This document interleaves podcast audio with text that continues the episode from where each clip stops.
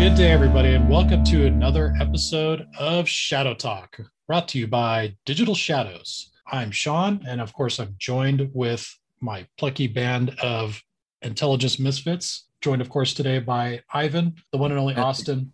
Yes, sir. Hello. Thanks and of course, me. our leader, our inspiration, Rick Holland. Pretty low bar for inspiration there. I don't know. I think you do all right. so, you know, like every every week, I know when we go through these like planning calls, you know, we always think like, you know, sometimes we're scraping to, to try to find something good to talk about and things like that. And then you have weeks like this where everything just drops in your lap literally every day. So, a couple of quick things uh, developing as of this morning, actually, Twitch has been hacked. And originally I'd said maybe just because it didn't seem like there was any official confirmation, but Twitch has confirmed via Twitter as of about three hours ago that the uh, the breach was real. Uh, so what that looks like is some of the uh, source code on the original Twitch and some other important information on the back end um, has been leaked. And it sounds like that there may be some parts, more parts coming to this. So this is a developing story as of today. Um, so Thursday, October 6th. Uh, so we'll see how this develops. But with the official confirmation, now there's not as much speculation on what's going on. Now we just wait and see what's next. Uh, but if you are a frequent user of Twitch, as many of the InfoSec community is, uh, do recommend going on there and maybe uh, changing your passwords, lo- looking at your authentication methods when you do log in, um, and you know just to make sure that everything still looks good and that you still have access to your accounts. So it's always better safe than sorry. Um, and in another kind of fun blow to scammers out there. Uh, there's actually a story published yesterday from Ars Technica about how the FCC is planning to rein in gateway carriers in the war on robocalls, which means really good stuff for us. Um, as the gateway carriers, they're talking about basically the the uh, switches at the periphery of the United States that uh, direct inbound international calls, and these are the calls that are typically spoofed with local area codes and local phone numbers. Uh, but of course, are trying to reach you for your uh, you know insurance needs or you know because they need uh, itunes cards to restore your social security number or because your vehicle warranty is expired so the good news is that uh, these gateway carriers are going to be hopefully forced to implement better controls on how those calls are handled and how they come in which should hopefully reduce the number i know my number of spam calls has increased exponentially over the last couple months um, so uh, hopefully we're going to have a little bit of peace and quiet from those robocalls.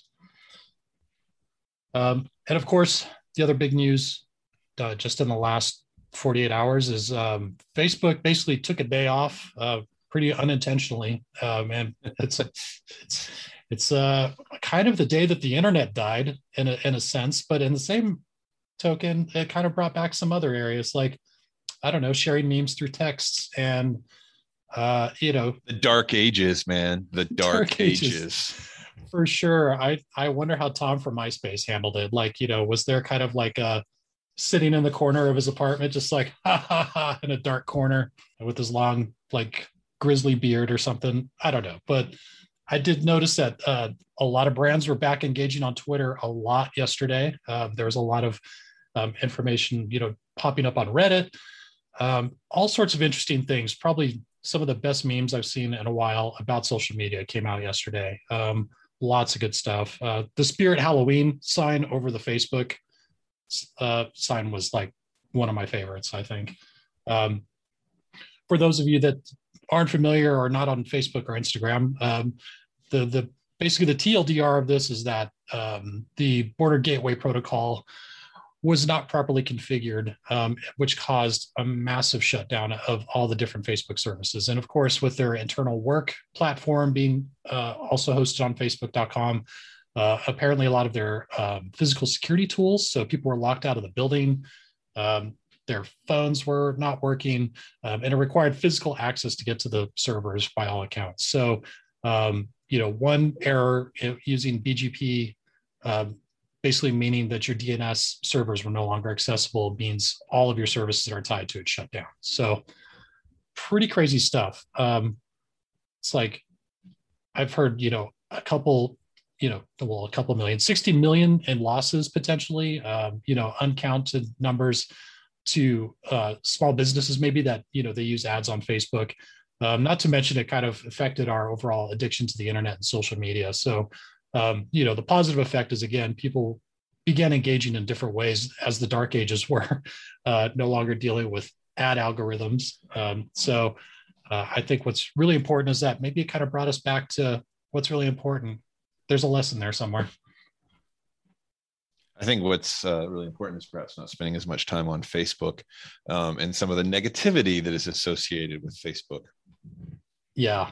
Yeah. I know. I'm basically hiding ads in like every other post these days. And uh, about 70% of the ads are not relevant to me in any sort of way, but they just, uh, and I look at the the metrics. You know, it's a lot of times those ads are just like wanting to reach people who are alive. You know, like there's not even any kind of like bandwidth as far as like who they're trying to target. It's just literally everybody, and it's I don't know. It's it's getting a, a little bit much. Um, I don't go on Facebook nearly as much anymore, um, but it's the only contact I have with certain people from various points of my life. So it's like you know, it's good to check in, but yeah, I think uh, there's definitely other platforms out there. But yeah, interesting how it basically shut down the entire thing for a little bit. It took a better chunk of the day yesterday from from what it looks like to get most of the services restored. So uh, yeah, so a day without the internet, good times. Fun time to be in uh, Facebook's IT department. yeah, it makes you kind of wonder if there's going to be any job postings opening up for uh, some network architects or um, network engineers. Maybe we shall see. So but if you haven't had a chance to check it out, definitely some great memes from yesterday. Lots of really good Twitter posts too. So um, you know, a lot of it is very much tongue in cheek. There's a little bit of Schadenfreude involved in there. Um, I was hoping I was gonna be able to work that in today, but yeah, it's interesting stuff. As far as you know, like one of the topics we always talk a lot about at Digital Shadows is, of course, you know, big concerns with our customers, which brings us to our next topic is that of ransomware. It's, and it's one of our, it's our favorite R word in the office just because we we deal with it so often with our daily looks at you know different I thought breaches. Rick, I thought Rick was your favorite R word. It's, I'm it, offended now. It was until like you know dark side and Colonial happened, and then it was okay, ransomware. Okay, I was, was trending down. I was trending down. That makes sense. it's just it. I mean, you're at a close second for sure.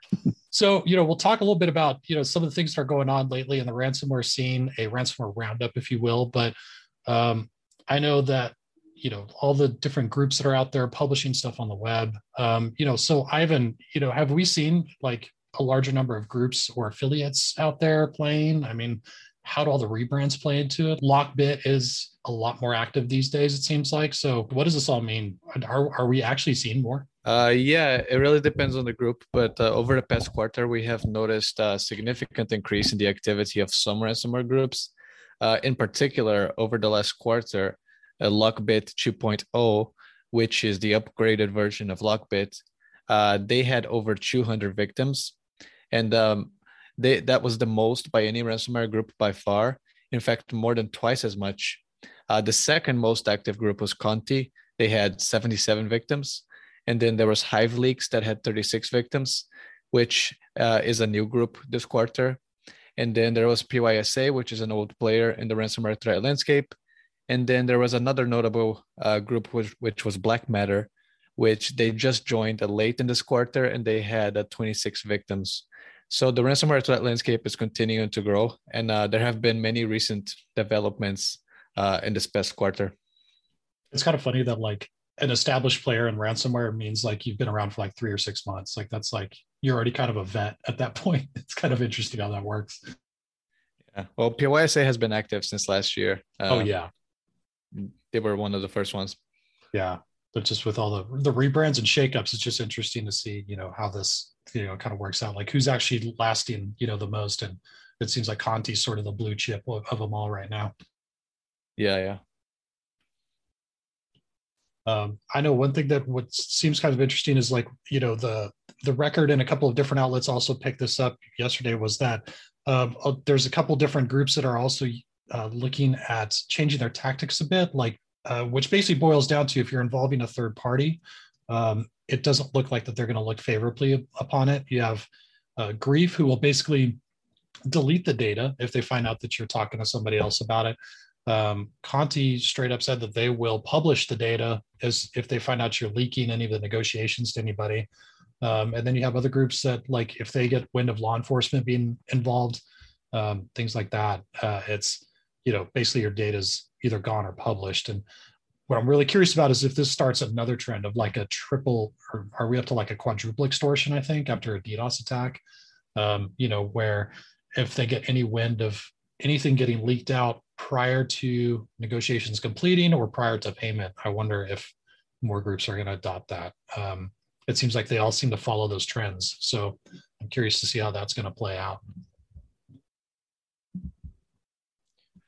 Um, one thing I was one thing I was thinking about on the negoti- negotiation front, like I know they get frustrated, but organizations that bring in a third party to help with the negotiations can have a smoother response right? They can have a more inf- make more informed decisions on how they respond. If they choose to pay they can they can act faster. It's almost like you're you know you're bringing in someone that's got experience and you don't go through all the pain that someone has the first time ransom and things like that. So I, i'm curious how you know we only know what's public or you know we know some things from our clients that obviously we can't we can't share publicly but you know in, in a lot of cases i think it might make the ransomware experience more streamlined if you do bring in a third party that helps you with it versus just trying to to figure it out on the fly and come up with your ransomware response playbook without any expert knowledge. Um, i certainly would want to bring in a third party to help me out with this type of thing Maybe keep it on the dl as much as possible right just for some of the reasons we're talking about here but i'd want an experienced person just like you would bring mandiant or CrowdStrike in to do IR because mm-hmm. they have skill set and scalability that you don't have necessarily in house, um, or you would bring in a outside counsel for privacy because of GDPR. Like we, we always need experts to support us. So I guess that's the if if you are working on your extortion playbooks and things like that, you know, make sure you talk to the provider about how can we keep this on the DL. You know, we're seeing this emerging trend of I don't. They've been getting pissed off at these folks for a while, so um, that's that's not nothing new. But I would make sure that as you're looking at vendor selection for third parties to help you with negotiations, like what's their opsec? How are you going to keep it, you know, DL so you don't potentially escalate or aggravate the actor? Which you know, Ivan and I have talked about this before, and some of the stuff he's helped out with. You do see actors getting ticked off depending on how you respond to their initial and subsequent um, communications. Yeah, I think it's interesting that Conti, when they made their announcements, they, they were very clear that it doesn't matter if the leakage was intentional or non-intentional. If anybody accesses the accesses the chats that they're having with the victims, they're just gonna leak the data immediately. And uh, they said that you know a lot of victims they will upload their ransom notes to VirusTotal, and then somebody will see that note. They will be able to access the chats that they're having. And they said like it doesn't matter how it happened. If it happens, we're going to leak all your data. And if you paid us already, we're going to leak another company's data in retaliation. Yeah. One of the points I thought was interesting was, you know, how that it's kind of almost they're, they're trying to get a hold of the narrative and sort of like keep off the radar because I guess they figure if a third party's not involved, that's less people talking, um, you know, and maybe less targeting. Um, I know we just saw, you know, we all watched the Ukraine police, um, you know, execute a raid, you know, they probably don't want to see more of that happening for sure. Um, so yeah, it's it's interesting to see like how the how they're trying to control it and almost be their own PR machines. You know, it goes back to the, those points we've been talking about for a while about how ransomware gangs they're just like us. You know, they got a the PR and media arm that they're working with and, and marketing and you know everything else getting getting those business development opportunities. So yeah, it's um, it's interesting the how the world's changing there. Um, I know Austin is going to kind of be the, the, the bringer of bad tidings, but um, one of the kind of interesting stories that have popped up was, you know, about how um, you know we got kind of our first uh, death actually as related to a ransomware attack. Yeah, um, alleged death. So it's yeah. uh, law- lawsuit is happening right now but it, yeah, it's definitely on topic for what we're just talking about. Because um, this was a hospital that was affected by a ransomware attack, and this so it was in summer 2019, but the lawsuit has uh, come out recently. But a similar instance where the hospital um, they didn't consult a third party and they just decided to wait it out, which is you know a matter of life and death when you're talking about healthcare. Um, and they couldn't restore operations for three weeks. So during that time, um, this hospital in Alabama, uh, they lost access to health patient records. They uh, there was a monitoring system for nurses and doctors where they tracked their location that was down. Um, computers on all floors were down, and the subject of this lawsuit, probably the most damning part of this lawsuit, is the fact that the fetal heartbeat monitors, um, I'm sorry, fetal heartbeat monitors for the uh, NICU unit were offline. So um, the plaintiff is alleging that because the hospital was under the ransomware attack, um, that they weren't able to give her child the care that it needed to survive. So basically, they were, you know, had to resort to handwritten notes um, and you know handwritten charts, which is we know is not as efficient as you know using modern healthcare technology. Um, so the plaintiff's alleging that due to this, uh, they weren't able to give her child the care that it needed and the attention, and it died as a result. Um, so I, I, don't know how lengthy this course is going to or this case is going to be, but um, I'm sure when the verdict is reached, it'll be a pretty pretty big news story because it it would be the first if uh, the plaintiff wins, it would be the first confirmed death from ransomware in the United States. I don't know. Did we ever hear back? I was just looking it up and didn't see it confirmed. You know, it was just a year ago, September of 2020. There was a university hospital in Dusseldorf where a patient died, um, and they said that that was connected to the ransomware. It looks like it was a typical remote access into the environment, and then discussions if it was targeted um, or opportunistic attack. It'll be interesting to see something come into into U.S. courts and case law, and then what precedent it might set there could be quite worrisome, um, especially given how easy pickings, pickings, easy pickings, a lot of uh, ransomware victims are because of you know not securing these external facing protocols that get you initial access. Yeah the precedent yeah, that sets is like if it's you know if it's something that it becomes you know the hospital's liability then that means you know everybody's on the hook afterwards or you know victims get their cases denied you know? So i know you had a point austin yeah it was, it was kind of surprising um, in the article they talks about how the uh, hospital kind of tried to throw one of the doctors under the bus. Um, but just going back to what rick was saying uh, that case in dusseldorf i believe uh, had some overlaps with this one because they they believe that ryuk was behind both of them um, but it was unconfirmed. That's a, that's a name we we don't hear as much as we used to for sure. Um, you know, like in its in that form. So it's, you know, even some of these long running ransomware, it's still out there and it's still attacking. In addition to all the other ones we keep hearing about in the in the news, it's it's nuts. So of general interest, um, you know, one of the the other kind of big things we saw was the, uh, the Pandora Papers, uh, as they're called, just basically got released by an international consortium of investigative journalists. Um, basically, a band of them got together, multiple news organizations and multiple journalists released the, the Pandora Papers. So I know Austin, you were looking into this stuff. So how um, how big is this release? I guess in terms of news or scope, or you know, um, how many people people's lives it's going to touch potentially? Yeah. So uh, just to quantify it, um, they're they're calling it the most expansive leak of uh, tax files in history. So there was 12 million files included, and it revealed the owners of more than 29,000 offshore companies. Um, and you know, of course, it made huge buzz in the media, uh, similar to the Panama Papers did several years ago. Um, I don't, I don't think the narrative is all that surprising that the most powerful and rich people in the world are using offshore tax havens to. right. Breaking news first. right. Where I don't think anybody's surprised by that. I think one of the things that I found more surprising um, was definitely the scope and just you know how how many people were working on it together. But even more interesting, actually kind of troublesome, was the uh, information on how criminals were using the same trust funds and other offshore havens to uh, move money around, launder, launder money that was illegally obtained um, knowingly, and you know, in some cases, get away with it. How different is this from like you know a few years back when we had the Panama Papers get released? You know, like what's the difference between like this revelation and that one, or even like you know the stuff that gets leaked like post ransomware or things that you might find on like wikileaks or other kind of similar sites like what's i guess what's the what's the huge difference here? Yeah again this this one was bigger than the panama papers because the panama papers actually only came from a, a single offshore service service provider which was still you know it still revealed a lot.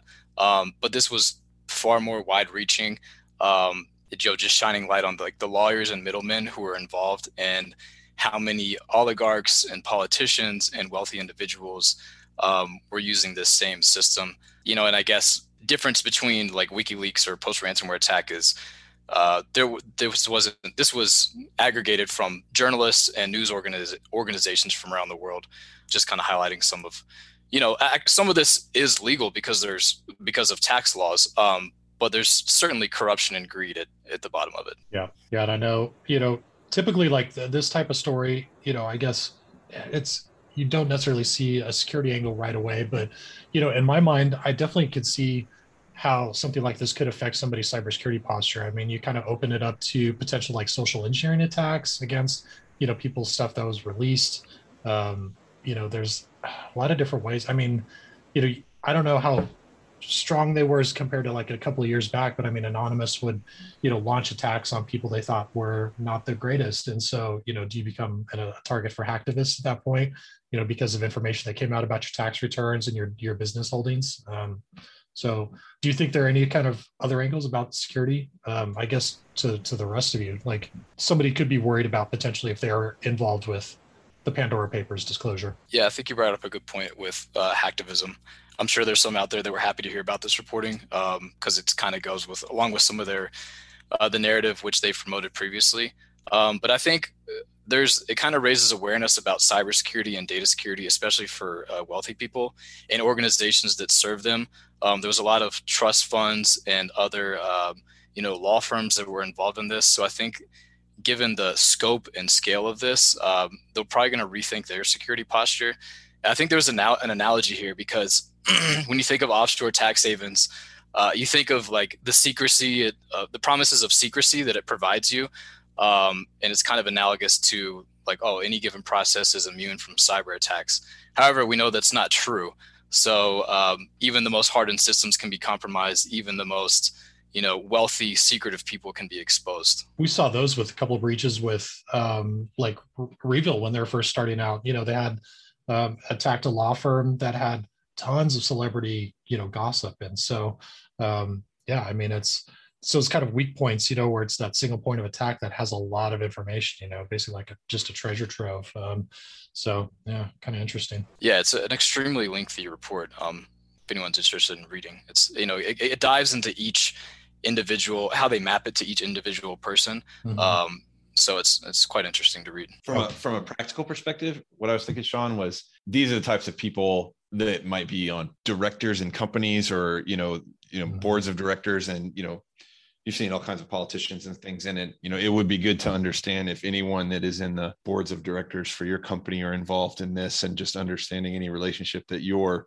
business has to individuals in this and then how that might potentially impact you as well. I mean it's probably probably limited i think in, in general. Um i mean these are the the mega rich out there. I think it's maybe the more interesting thing is to Austin's point about these are things that criminals are are using and and you know some of the TTPs for laundering money, moving money, hiding money, or just taking advantage of open loopholes in tax code could be interesting from like a a forensic accounting type of investigation onto specific actors. Yeah, this it's just funny. I mean, because you know you, you, deal with so much gray area in the intel world, and there's definitely a lot of gray area that's here that seems very familiar in some ways, uh, especially you know very legally um, you know exploiting those loopholes. So yeah, interesting. I don't know the uh, the report itself. It's what's what I think is great about it is just, it's probably you know it's undergone some sort of you know pretty pretty strict peer review with that many journalists involved and different editorial staffs so you know to me that has a much higher degree of fidelity of being believable and and you know research behind it um, which i think is really good stuff. Um, it's a lesson to be learned for any intelligence analyst too to have that rigorous of a process to go through and to map it all and take your time to, to develop a really good product. So that actually takes us right to the end of this week's Shadow Talk. We didn't have as many puns this week as we normally do. Um, and I feel kind of bad about that, Rick. But uh, we do have uh, just a couple of things to plug. Uh, of course, we have uh, some different products that are on the horizon. I know for some of our clients, you'll be seeing some of our uh, quarterly reports coming out uh, hopefully over the next month. And then, in addition, we've already kicked off Cybersecurity Awareness Month in the office. our first blog is already out. Um, and it's actually talking about protecting your own digital shadow as it stands. So, looking into understanding what your footprint is on the internet uh, and different ways you can help mitigate the risk of all the different things that we have. Because I know that, you know, the average person, I'm trying to remember like the numbers, but it's, you know, something like 20 different logins, um, you know, and uh, probably about the same amount of passwords if you're doing it right. Um, and so, you know, we all have a very large internet presence. So, understanding those risks and how to mitigate it uh, really great blog. So definitely go check it out. Uh, we'll be releasing a couple of more blogs about security awareness over the next month. Um, and hopefully we'll have some additional events and material around that. Um, oh, I've got one. I've got one too. Yeah. Uh, that I signed up for. I'm going to present virtually here for the uh, Dallas InfraGard on October 21st, I think. Let me just confirm that um yeah october 21st uh 12 to 1 central time. Um, and the talk's going to be uh, extort all the things. And so i'm going to build on a lot of actually a lot of the great work that the overall photon team does on ransomware um, and pull in some of the stuff you're just alluding to like our quarterly report on ransomware and some of these set piece products that we have. So we'll have that up on socials and, and promote that out but you don't have to be an infragard member uh, to use this. And actually, now wouldn't be a bad time to get engaged with InfraGard if you are um, on the defender side, because if you do have a ransomware attack, having connections with your local FBI uh, would be a good thing for your ransomware response playbook. Definitely, yeah. And those those guys at the FBI cyber offices are pretty sharp. I know the few times I've run into them, um, really great people to talk to or just to bounce ideas off. And they're always looking to kind of work with industry from what I've run into. And I'm sure, I think Rick probably has seen the same thing that um, lots of good outreach. So get involved.